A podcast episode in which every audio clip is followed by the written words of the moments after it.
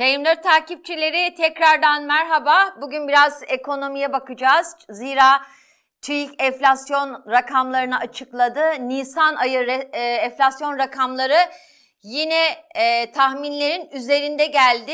Enflasyondaki artış durdurak bilmiyor. İktidarın enflasyonla mücadele açıklamaları gerçeği yansıtmıyor. Hemen rakamlara bir bakalım. Geçen ay TÜİK Mart ayı rakamlarını açıkladığında yıllık enflasyon %61'e çıkmıştı. Şimdi ise %70'e dayandı yıllık enflasyon. Mart ayında aylık enflasyon geçen ay %5.46 idi. Nisan ayı aylık enflasyon ise 7.25'e dayandı. Bütün bu rakamlar bize ne söylüyor? Tabii ki bunları da değerlendireceğiz. ENAG'ın raporu açıklandı. Enflasyon Araştırma Grubu'nun raporu açıklandı. TÜİK'ten yaklaşık bir saat önce. ENAG'sa yıllık enflasyonu Nisan ayı itibariyle 156 olarak açıkladı. Aylık enflasyonu ise 8.68 olarak açıkladı. Tabii ki bununla ilgili ekonomistlerin, siyasetçilerin yorumları da hemen hızlıca geldi. Gelecek Partisi kurucularından Gelecek Partisi kurucularından bir yorum geldi. Hemen onu da aktaralım. Arkadaşlarım o grafiği de versin. Kerim Rota enflasyondaki Türkiye'nin hali pürmelalini açıkladı. Dedi ki Kerim Rota, enflasyonda dünyada 6. sıraya çıktık.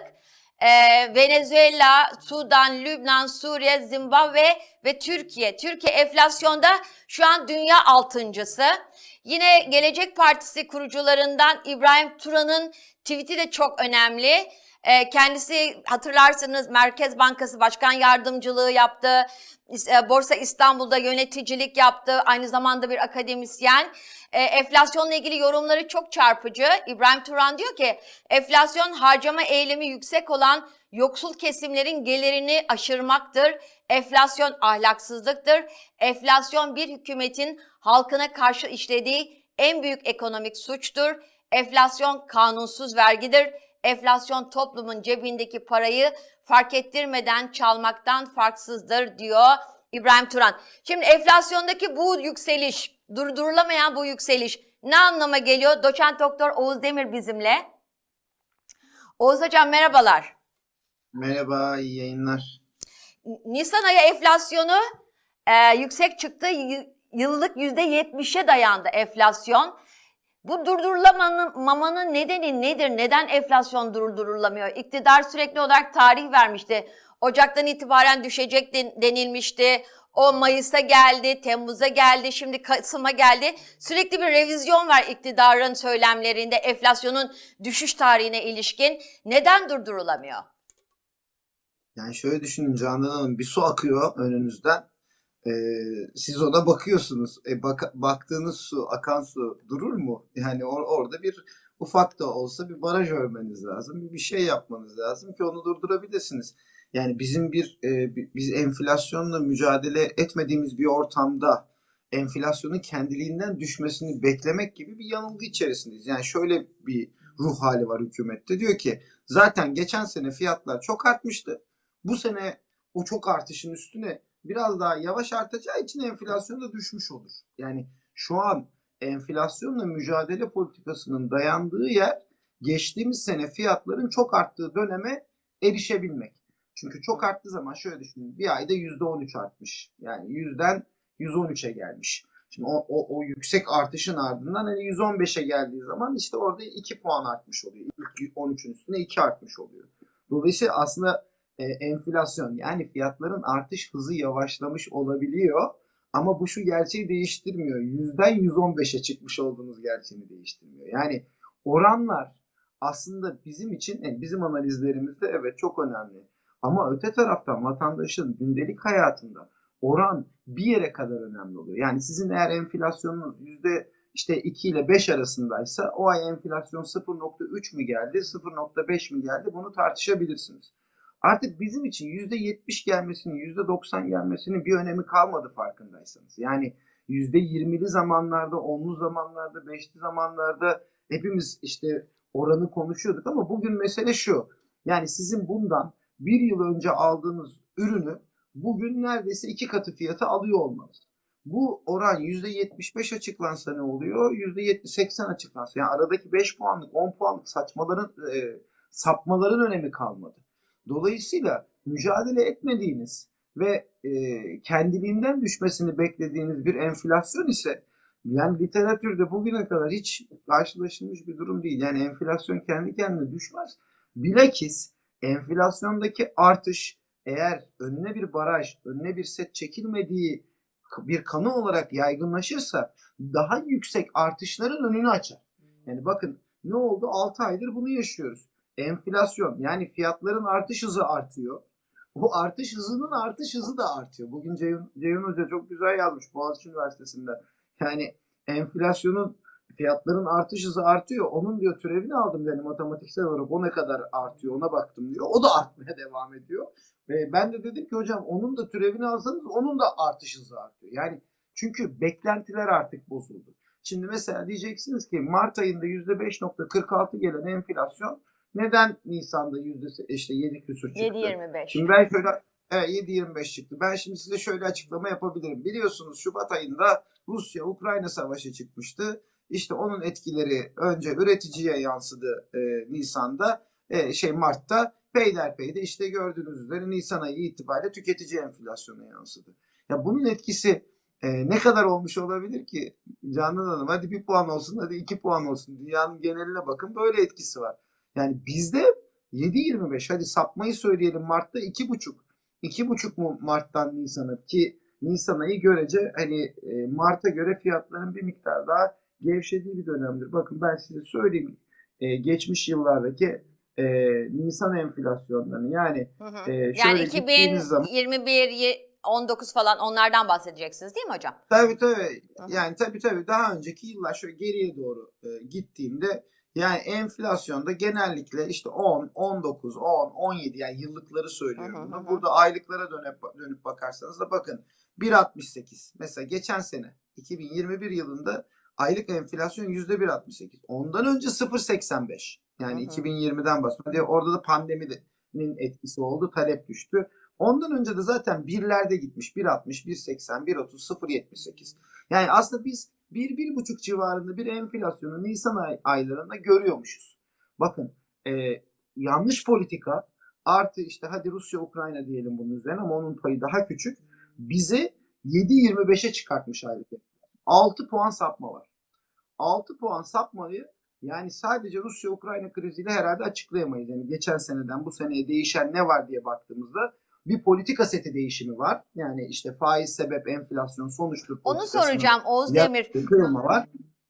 Cumhurbaşkanı Erdoğan'ın enflasyon sonuç, yani neticedir, faiz sebep ve sonrasında işte Merkez Bankası politika faizini peyderpey düşürdü. Son 2 defasında tabii ki sabit tuttu ama buna rağmen enflasyon durdurulamıyor. O tez zaten başından itibaren ekonomistler bu teze karşı çıkıyorlardı ama bundan neden vazgeçilemiyor? Çünkü enflasyon demek özellikle dar gelirlilerin, sabit gelirler, yani ücretlilerin maaşlarının, alım gücünün her ay azalması demek. Seçmenin fakirleşmesi demek. İktidar bunu nasıl göze alıyor? Valla onu çok bilemiyorum ama yani iktidar bunu nasıl göze alıyor hiç söylenebilecek bir şey yok. Yani dünyada bir ülkede bir siyasetçiden ekonomik olarak ne beklenir diye sorarsanız bir, fiyatların stabil gitmesi beklenir, 2 iş yaratması, yatırım yaratması ve zenginleşme beklenir.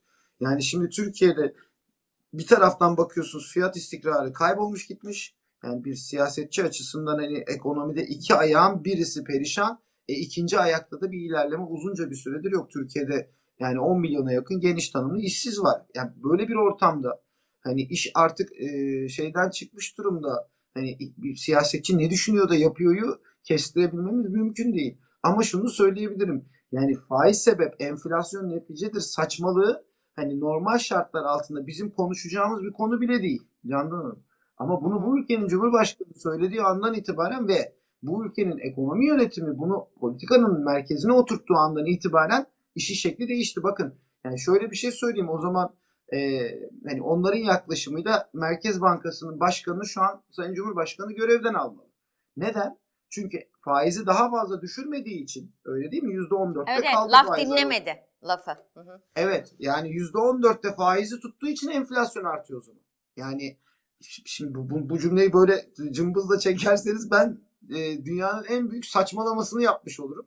Ama öte taraftan hani bu politikaysa eğer hükümetin para politikası, hükümetin enflasyon politikası, fiyat politikası bu ise o zaman yani bugün Sayın Cumhurbaşkanı'nın Sayın Şahap Kavcıoğlu'nu bu gece yarısı kararnamesiyle görevden alması gerekiyor. Çünkü 4 aydır enflasyon faizi %14'te tutarak enflasyonun %70'e gelmesine neden oldu. Öyle değil mi? Yani inandıkları yer burası. Ama biz biliyoruz ki aslında daha en başta %19'da olan faizi böyle piyasayı hiç hazırlamadan, hiçbir ekonomik karşılığı yokken, Türkiye ekonomisinin şartları buna hazır değilken bir anda 2 ay içerisinde, 3 ay içerisinde %14'e çektiler. Kuru patlattılar. Beklentileri tamamen olumsuza çevirdiler. Ve bugün yani Rusya-Ukrayna savaşı olmasaydı da Türkiye %7-25 değil %5,5 enflasyon görecekti aylık. Şimdi az mı olacaktı yani bir ayda %5,5 enflasyon? Ya da %70 olmayacaktı da geçen ayki rakama bu ay ulaşmış olacaktık. %60 olacaktı. %60 enflasyon az mıdır? Resmi enflasyon bir de bu. Bakın ben sabahtan baktım bütün verilere. Yani size şöyle kabaca söyleyeyim. Enflasyon sepeti içerisindeki yani 379 ürün için bu ay fiyat toplamış. Bu ürünler içerisinde yıllık %100'ün üzerinde fiyatı %100'ün üzerinde artan kalem sayısı 82. Yani 82 malın neredeyse ne kadara geliyor? Dörtte biri. Sepetin dörtte biri %100'den. 2 kattan daha fazla fiyat artıyor. Bunlar hayati ürünler değil mi Oğuz Demir? Gıda tabii, değil mi? Aslında, konut. Tabii. Bakın size söyleyeyim. Patates. Yani düşünseniz hani et bulunamadığı evet, zaman insanlar patates. Evet yani patatesin fiyatı 2020 Nisan'da 4 lira 40 kuruş. 2021 Nisan'da 1.90, 2022 Nisan'a gelmişiz 8.40. 8.40 yani TÜİK'in topladığı fiyat. Patlıcan, yani motorin, kıvırcık, kuru soğan, dereotu, maydanoz, yani domates, charleston biber, dolmalık biber, şimdi salatalık, bütün bunların fiyatları %150 civarında ve üstünde artmış. Yani şimdi vatandaş hani diyor ya hayır gerçek enflasyon %70 nasıl olur? Çünkü şunu görüyor, diyor ki ya domatesi alıyorum. Geçen sene aldığım domates 7 lira 21 kuruşmuş. TÜİK'in fiyatıyla söylüyorum bunu. Bu ay 18 lira 53 kuruş alıyorum ben domatesi diyor. Nasıl diyor %70 enflasyon olur dedi. Ve ben domates alıyorum, salatalık alıyorum, bunu her hafta alıyorum. Yani gidip işte birçok hani %60, %40 gibi oralarda bile fiyatlar çok yüksek. Bu fiyatlarda artmış ürünleri ben ayda belki bir kere alıyorum. Belki 2 ayda bir kere alıyorum. Ama ben domates belki için her hafta gidiyorum. Evet. Yani her hafta gidiyorum. İşte salatalık için belki her hafta gidiyorum. İşte kıvırcık için her hafta gidiyorum. Patates için belki haftada 2 kere 3 kere gidiyorum artık. Yani vatandaşın bunu hissetmesi çok normal. Ben iktidarın şurada artık ayarının kaçtığını düşünüyorum. Yani hiçbir şeye para harcamıyorsanız enflasyonu hissetmezsiniz. Yani galiba hiçbir şeye para harcamıyorlar yani. Ben öyle anlıyorum. Araba, devlet biz veriyoruz. Belli ki yiyeceklerini biz veriyoruz. Yani her şeyi biz veriyoruz. Orada bir kitle var. 15-20 bin kişilik ya da 100 bin kişilik, kaç kişi olduğunu da bilmiyorum. Birbirlerine bunu söylemeye korkuyorlar. Yani gerçekten yani bir yoksulluk edebiyatı. Ama yavaş bir kabul var tabii ki. Özellikle Cumhurbaşkanı Erdoğan açıklamalarında işte enflasyon can yakıcı, bunu fark ediyoruz, bununla mücadele edeceğiz vesaire bir kabul var. Ama bu kabul enflasyonun neden bu kadar yükselişe geçtiğinin nedenleri konusundaki sorgulamayı getiriyor mu? Getirmiyor bence. Ya biz yapmadık diyorlar yani. Vallahi biz yapmadık. Yani şimdi bu evdeki yaramaz çocuğun vazoyu kırdıktan sonra ne yaptın dediğinizde vallahi ben yapmadım da yani o kırmıştır, önündedir yani. Ya da trafik canavarı vardı ya yıllarca trafik konusunda hep suçlanan bir canavar. Aynı enflasyon canavarı da öyle bir mit olarak. O yani. Sayın Cumhurbaşkanı biliyorsunuz bazı kritik bilgileri artık çok zor belirli bir aşamadan sonra çok hani kabul etmek zorunda kalıyor. Zaman zaman bununla karşılaşıyoruz. Ama sorun şu ki ortada çözüm üretebilecekleri araç kalmadı. Bizim gibi bu işi biraz bilen insanların asıl canını yakan şey bu. Canım. Biz her aydır yani bunu Eylül ayından hatta daha öncesinden beri geçtiğimiz sene bu zamanlardan beri aynı şeyi söylüyoruz. Diyoruz ki bakın dikkat edin bu iş bir kere cin şişeden çıktı mı onu geri sokmak mümkün değil. Çok zor olacak bu iş. Çok büyük bedeller ödeyeceğiz ve bu bedelleri siz ödemeyeceksiniz belli ki. Yani belli ki tuzunuz kuru. Yani onu anladık. Hani sizi incitmeyecek enflasyon. Ama bu ülkenin 83-84 milyon yurttaşının yani gerçekten çok işte İbrahim Turhan yazmış enflasyon kanuni olmayan bir vergidir diye. Bakın sene başından bu yana gene verilerle konuşuyorum. Ben özellikle TÜİK verileriyle. Sene başından bu yana enflasyon %31.71. Sene başında ne kadar zam yaptılar asgari ücretlilere? %30 ila 50 arasında değişen bir zam yaptılar. Bakın asgari ücretlilere diyoruz. Ki asgari ücretliler görece yüksek zam aldılar. Hani bunu söylerken bile üzülüyorum. Özel sektörde kiminle konuşursanız konuşun. Hani %50 zam alan falan öyle yok yani. %25'lerde, 30'da. Hadi bilemediniz 40'larda olsun. Yani sene başında %40 zam alan biri zaten gitti yani bitti. Aldığı zam bitti. Yani hiçbir şeyi yok. Fiyatlar karşısında koruması yok. Şu anda Aralık ayındaki seviyesine geri geldi. O Aralık ayındaki seviye de bir önceki yılın enflasyonla ezilmiş seviye. Yani biz vakti böyle çok çabuk unutuyoruz. Türkiye'de ücretli kesim eriyor. Az önce sosyal medyada biri yazmış. Yani asgari ücret artsın, beyaz yaka ile asgari ücret farkı kapansın mı? Yani beyaz yaka ile asgari ücret arasındaki fark kapandığında mı, kapanmadığında mı beyaz yakalı fakir olmadığını kendisini iktisadi olarak daha güçlü hissedecek değil mi? Evet. Hayır, asıl mesele aradaki fark değil. Asıl mesele herkesin belirli bir standartın üzerinde gelir elde etmesi. Asgari ücreti konuşuyoruz bakın biz bugün. Türkiye'de enflasyonun bu kadar can yakıcı hale gelmesinin nedeni yani son 3 yıldır artık satın alma gücünün asgari ücretli başta olmak üzere ki toplumun geniş kesimi asgari ücretli artık. Yani her kesimde ciddi erimiş olması. Siz eskiden üniversite mezunu, eskiden dediğim çok uzak zamanlar değil bundan 5-6 sene öncesine kadar üniversite mezunu ya da asgari ücretli ben bir evi de geçtim. Ben bir araba alabilirim 3-4 sene en azından tasarruf edip ya da kredi çekip diyebiliyordum. Bugün bakın kredi çekebilsin diye bu insanlar biz bu politikayla karşı karşıyayız. Öyle değil mi? Evet. Yani faizler o yüzden değil mi? Güya ekonomi canlandırılacak. Bu yüzden faizler düşsün diye söylüyor iktidar. Şimdi bakın ben bir doçentim üniversitede çalışan. Öyle ya da böyle asgari ücretle çalışmıyorum. Belirli bir gelir seviyesine sahibim. İnanın ben araba alamam. Yani şu an araba almak için çok zorlanmam gerekir benim. Öyle bir kredi taksidi falan ödeyemem. Hem kredi faizi yüksek hem araba fiyatı yüksek. Yani ben geldiğim noktada hükümet eğer belirli bir zümrede bir iyileşme yaratmak istiyorsa o seçmen sınıfı değil. O devletten geçinen sınıf. Yani çünkü orası %25'le faiz %25 faizle kredi kullanıyor. Enflasyon gelmiş %70'e bakın. O gün aldığınız bir mal bundan beraber gitseydik Canan Hanım 6 ay öncesine ışınlansak sizinle beraber. Ne yapardınız? Işınlanalım hocam. Bir iktisatçı olarak ne yapardım biliyor musunuz? Alabildiğim bütün malları satın alırdım.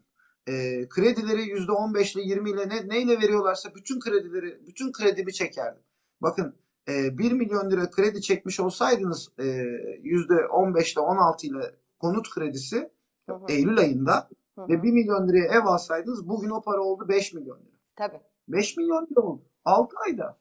Şimdi bu ekonomide yani Allah aşkına kim bu saatten sonra artık mantıklı, rasyonel hareket eder? Herkesin bakış açısı şu oldu. Aman bir yerden bir para vurulmaz hemen bir şey alalım. İşte konut fiyatları. Rant ekonomisini yükselten bir evet. Tabii sığınmacı meselesi konuşuyoruz. 11 yıldır Türkiye'de sığınmacılar ekonomik kriz yaratmıyordu. Özellikle Suriyeli sığınmacılardan bahsediyorum. 11 yıldır kriz yaratmadılar ama son bir ayda sığınmacı Ekonomik krizleri en son bir ayda bütün konut fiyatları Suriyeli sığınmacılar nedeniyle arttı. Bakın şunu söylemiyorum. Suriyeli sığınmacıların konut fiyatlarının artışında uzun vadeli bir etkisi oldu. Çünkü yaklaşık 5 milyon insan bu ülkeye geldi. Bir yerlerde ev tuttu, ev satın aldı. Bu zaten konut fiyatları üzerinde bir makul etki yapar. Ama geldiğimiz noktada bakın en önemli sosyal sorunumuz haline dönüşen meseleyi ekonomiden okuyoruz. Diyoruz ki bakın kriz oluyor, konut fiyatları düşüyor. Hayır, burada bütün müsebbip bu işi doğru yönetemeyen, 11 yıl enflasyon %60'a çıkmadı da 70'e çıkmadı da son bir yılda mı çıktı bu sığınmacılar yüzünden? Böyle bir şey konuşulmaz. Yani tabii ki bakın şunu söylemiyorum. İşin sosyal tarafını konuşmuyorum. Sosyal tarafında sıkıntılarımız var. Hepimiz karşılaştığımız bazı manzaralardan mutsuz ama dönüp baktığınızda enflasyonun nedeni işte Suriyeli sığınmacılarmış. Konut fiyatlarındaki artışın nedeni Suriyeli sığınmacılarmış dediğimiz zaman biz asıl bu meseleyi buraya getirenleri görmezden gelmiş oluyoruz. Suçu başkasına yıkıp birileri temize çıkarıyoruz. Hayır, Suriyeli sığınmacı meselesi de enflasyondaki artışta aynı ekonomi politikasının, aynı sosyal politikanın bu ülkeye verdiği zararın sonucu olarak ortaya çıktı. Bunu kabul etmek zorundayız artık. Yani biz sinekle boğuşuyoruz. Oğuz Demir, önemli bir noktaya parmak bastınız. Özellikle dediğiniz gibi son 15 günde ve bayramda da bir tür şaikasına ulaşan bu göçmen ve Suriye karşıtlığı havanın bir yandan da özellikle belirli rejim dönemlerinde işte baskının arttığı, ekonominin çok kötüleştiği dönemlerde suçlunun ağırlıklı olarak göçmenler ilan edildiği tarihsel örnekler çok fazla. Türkiye sanki bu iklime girmiş gibi. O yüzden o göçmen karşıtlığı ya da Suriye karşıtlığının iktisadi olarak da adres gösterilebileceğinin işaretleri çok çok var ve bu noktadaki uyarınız çok önemli. Ben bir de şunu biraz konuşalım istiyorum hocam. %90'a varan bir gıda enflasyonu. Gıda demek beslenme demek. Gıda demek bir tür açlıkla mücadele etmek demek. Şimdi gıda enflasyonundaki bu %90'a varan, toplamda bir %90'dan söz ediyoruz. Dediğiniz gibi bazı ürünlerde %100 hatta %100'ü aşan rakamlar söz konusu. Bu gıda enflasyonundaki yükseliş açlık demek değil mi hocam? Tabii hepimiz bu hayatımızda farklı gelir seviyelerinde bulunsak dahi vazgeçtiğimiz tüketim malzemeleri ya da tüketim miktarını azalttığımız malzemelerle karşı karşıyayız. İşte insanlar et kuyruklarında, yağ kuyruklarında, yani ürünün fiyatının artması en ufak bir ucuzluk gördüğünde koşa koşa insanların oraya akmasına neden oluyor. Şimdi bütün bu görüntüler aslında kendiliğinden oluşmuyor. Bu enflasyonun sonucu olarak o görüntüler ortaya çıkmış oluyor. Ve biz bu arada bu enflasyonu yaşadık Candan Hanım. Yani şimdi bugün açıklanan enflasyon rakamı bizim zaten canımızı yakmış olan enflasyon rakamı. Hani evet. Daha bundan sonrası yani şöyle bir şey oluşuyor. Enflasyon %70 oldu, sanki fiyatlar daha da artacak. Hayır, fiyatlar çok arttı, o yüzden enflasyon oldu. Ve şimdi bundan sonraki süreçte biz fiyatların önümüzdeki dönemde de bütün vatandaşlar daha fazla artacağı beklentisi içerisine girmiş durumdayız. Çünkü öyle bir koruma refleksi var değil mi özellikle vatandaşta? Tabii kar topu bu. Gelecekte daha da artacak, ben hemen alabildiğimi diyor. Az önce size örneğini verdim. 6 ay öncesine gitseydik ne var ne yok alırdık dedim. Şimdi bu şu an hakim psikoloji. Bu enflasyon beklentilerinin önümüzdeki dönemde daha da artmasına neden olur. Şimdi gıdadan bahsediyorsunuz. Bakın hükümet şuna güveniyor. Diyor ki yaz ayları gelecek, bolluk bereket olacak. Döndüm baktım, ben bu rakamlara da baktım. Yani son 2-3 senedir maliyetler artmaya başladığında gerçekten gıda fiyatları o beklentiye uygun bir şekilde düşmüyor. Yani veriler bunu söylüyor. Ben hani kendi gözlemimle söylemiyorum. Gıda enflasyonu normalde Temmuz aylarında eksiye düşermiş. Son 2 senedir düşmüyor. Ağustos aylarında biraz sıfırın civarında gidermiş aylık. Gitmiyor. Son 2 senedir, 3 senedir böyle değil. Yani biz maliyetlerdeki artışı gördüğümüzde gıda enflasyonu da böyle gidiyor. Bakın size demin bir tane örnek verirken aslında çok güzel bir şey yakaladık. 2020 Nisan'da dedim 4 lira 17 kuruş olan patates. 2021 Nisan'da 1 lira 90 kuruş olmuş dedim. Bakın fiyatı düşmüş. Öyle değil mi? Şimdi bugün 8 lira 40 kuruş olmuş dedim. Şimdi bu dengesizlik şuradan kaynaklanıyor. 4 lira 17 kuruş oldu ya o patatesin fiyatı 2020 Nisan'da. Hurra tarlalar patatese dönüyor yaz aylarında. Tarlalar patatese dönünce yaz aylarında bir sonraki Nisan işte geldiğimizde her tarafta patates bolluğu yaşanıyor. 1.90. Ama 1.90'a düştüğünü gören çiftçi bu sefer de bir sonraki sene onu üretmek istemiyor. 8.40'a çıkıyor. Şimdi bu ürünlerin ismi değişiyor. Bakın farkındaysanız sürekli. Bir ay domatesi konuşuyoruz. Öbür ay kıvırcık konuşuyoruz. Bir iki ay maydanoz konuşuyoruz. Şimdi patates konuşuyoruz. Neden oluyor bu biliyor musunuz? Bir, tamam zaten uzun vadeli tarım politikasını bir kenara koyduk. Evet. İki, üretici öyle bir maliyet yükü altında eziliyor ki neresi para kazandırabilir ihtimali üzerine bir kumar oynarlar. O ürüne dönüyor evet. Mazot, gübre fiyatları falan. Evet. Şimdi bir de bazı ürünlerin üretiminde bahsettiğiniz mazot, gübre gibi girdilerin etkisi çok daha yüksek. Yani siz o girdiler üretimde asıl onu önden harcamanız gerekiyor birçok çiftçi için. Şimdi bu tip ürünler önümüzdeki dönemde üretilmeyecek. Yani geçen sene fiyatı iyi olmuş belki üretilmiş, bu sene fiyat yapmamış, maliyeti de yüksek ve üretilmeyecek. Biz bazı gıda kalemlerinde bu yıl Türkiye'de hiç üretim olmadığını görebiliriz. Ve hiç üretim olmadığını gördüğümüz o kalemlerin ya ithalatına asılmak zorunda kalacak hükümet ya da gerçekten fiyatları böyle bir astronomik artış gösterecek. Bakıyorsunuz tarımda girdi fiyat endeksi %70'lere gelmiş. Enerji maliyetleri hala yüksek ve çiftçinin şu anda idare edebileceği eskisi gibi bir sermaye döndürebileceği bir süreçte kalmadı. Eridi bitti. Yani ben nasıl üretim yapacağım? Zaten elimde 10 lira vardı. Pandemide onu tükettim. Şimdi 10 liralık bir yatırım yapmam lazım ki işte tarım böyle bir şeydir. Ben 10 liralık yatırım yapacağım, 50 liralık mal alacağım. Olmuyor işte 10 liram yok. Çünkü o 50 lirayı almama da gerek yok. Zaten 3 kuruş kendimi yiyeceğim, içeceğim kadarını yapıyorum. Hayatıma devam ediyorum. Geldiğimiz yer bizi sadece fiyatlar açısından değil, ürünlerin bulunabilirliği açısından da artık zor ve gıda tarafında bir krizle karşı karşıya. Gıda tedarik kriziyle karşı karşıya kalabiliriz. Bunu anlatıyorsunuz. İklimi hiç söylemiyorum. Yani biz bu yaz gıdayı daha pahalıya yiyeceğiz. Yani geçtiğimiz yazlara göre gıdayı bulmakta, yani özellikle tarımsal üretimde yerli ürün bulmakta diyeyim. Yanlış anlaşılmasın. Sanki ortada gıda olmayacakmış gibi durum olmasın.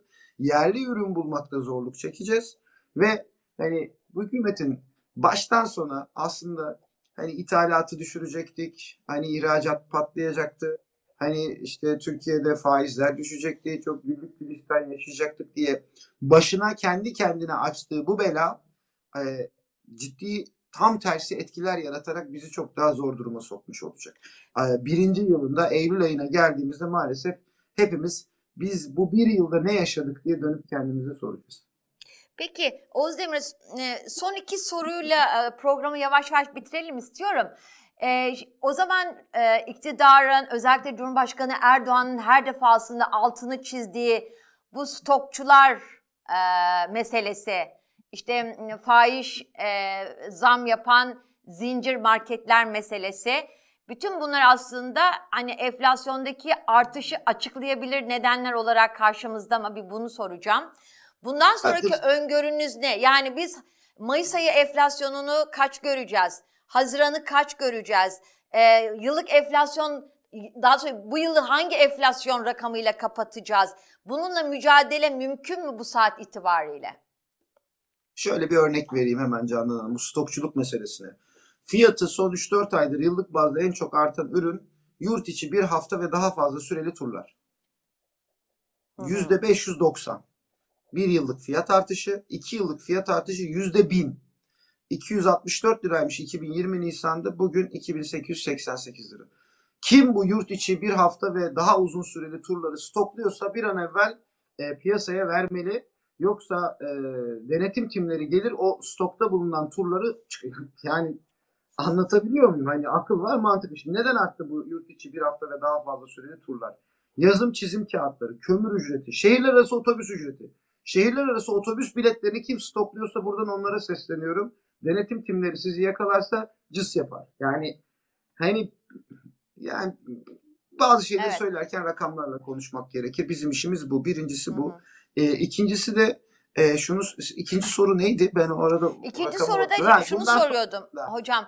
Yani siz yıllık enflasyon tahmininiz ne olacak? Bu gidiş durdurulabilir mi?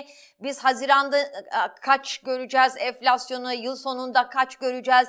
Yani aslında fakirleşmeye, alım gücümüzün düşmesine devam edilecek mi önümüzdeki süreçte de? Bakın son 5 yıllık enflasyon ortalamasının 4-5 puan yukarısında gidiyor. İyi bir ay. İyi bir ay gittiğinde. Yani kötü bir ay geçirirsek daha da üstüne çıkıyor. O ortalamalar üzerinden gittiğimiz zaman size kabaca şöyle bir rakam verebilirim. Yani o ortalamaların üzerine çıktığımızda biz şöyle gidersem hesap yaparak söylüyorum bunu yani size. Şöyle %87'ye 2 ayda çıkabiliyoruz. Yani kötü gidersek 2 ay içerisinde %80'lerin üzerine gidiyor. %80-85 civarı bir enflasyona çıkacağız. Ortalama bir Türkiye'nin hani şu 3-4 puan ortalamalardan saptığı bir süreçte devam edersek de bu süreç 3 ay 4 ay gidecek. Az önce söylediğim tahminler çerçevesinde. Biz bilmiyoruzdur. Çiftçi bir kahramanlık yapmıştır. Deli dolu dağa taşı her türlü maliyete rağmen ekmiştir. Belki o zaman gıda fiyatlarında artış yavaşlayabilir. Bakın artış gıda fiyatları düşer demiyorum. Artış yavaşlayabilir. O zaman da zaten belli ki 70'lerde devam etmiş olacağız. Ya burada dediğim gibi en başa dönersem oranın da hiçbir önemi kalmadı şu anda. Yani vatandaş %70 olsa ne, 100 olsa ne diyor.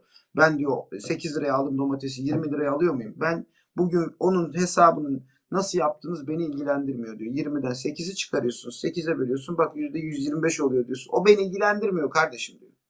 Beni ilgilendiren ben 20 liraya domates yiyorum bu ülkede. Benim canımı bu yakıyor. Maaşım ise ay başından beri aynı. Asgari ücretlinin kaybı 1500 liraya ulaştı. Emeklinin kaybı, en düşük emekli maaşı alanın kaybı baktığınız zaman %30 üzerinden gittiğinizde 800 liraya ulaştı. Ve bu insanlar gün gün eriyorlar. Ve hükümetin bir de şu söylem var, bunu da söylemek isterim. Ama işte ücretler arttı mı enflasyon artıyor. Eğer bu ülkede %70 enflasyon görecektiysek ben bir saçma politika uygulamasının nedeniyle göreceğime ücretlerin artışı nedeniyle görmeyi tercih ederdim. En azından vatandaş et kuyruklarında, ayçiçek yağı kuyruklarında heder olmazdı. Asıl tercihim ne olurdu diye sorarsanız tabii ki %70 değil. Yani bugün %5'lerde, 10'larda bir enflasyonla yaşamayı tabii ki tercih ederdim ama illa bir enflasyon görecektiysek bunun da yanlış politika burada keşke ücretlerin arttırılması olsaydı. Faizin düşürülmesi değil. Oğuz Demir çok önemli bir noktayla daha doğrusu rakamlarla programı sonlandırdık. Dediniz ki asgari ücretteki kayıp 1500'e vardı. Aralık ayında açıklanmıştı değil mi asgari ücret? Evet. İşte Aralık şu an 5. aydayız. Son 5 ayda ücretlerdeki, asgari ücretlerdeki kayıp 1500 TL oldu. Emekli ücretlerinde bu rakam 800 TL'ye çıktı. Zaten olabildiğince durumu somut olarak gösteren bir tablo, rakam sizin söylediğiniz. Çok teşekkürler. Başka yayınlarda mutlaka yine bir arada olalım Oğuz Demir. Evet. Ben teşekkür ederim. Çok teşekkürler. Evet, TM4 takipçileri bugün enflasyon rakamlarını inceledik. Enflasyondaki artışın nasıl bir yoksullaşma demek olduğunu biraz analiz etmeye çalıştık. Tabii tahminleri de bu sohbetin içine yerleştirmeye çalıştık ki Oğuz Demir'in söylediğine göre önümüzdeki 2 ay tahminler %80 ile %85 arasında enflasyonun yükseleceği yönünde. Yani gidişat böyle. Başka bir yayında görüşmek üzere. Hoşça kalın. TM4'te kalın. TM4'ün YouTube kanalına abone olmayı unutmayın. Sizin desteklerinizle ayaktayız. Zira başka bir gazetecilik mümkün.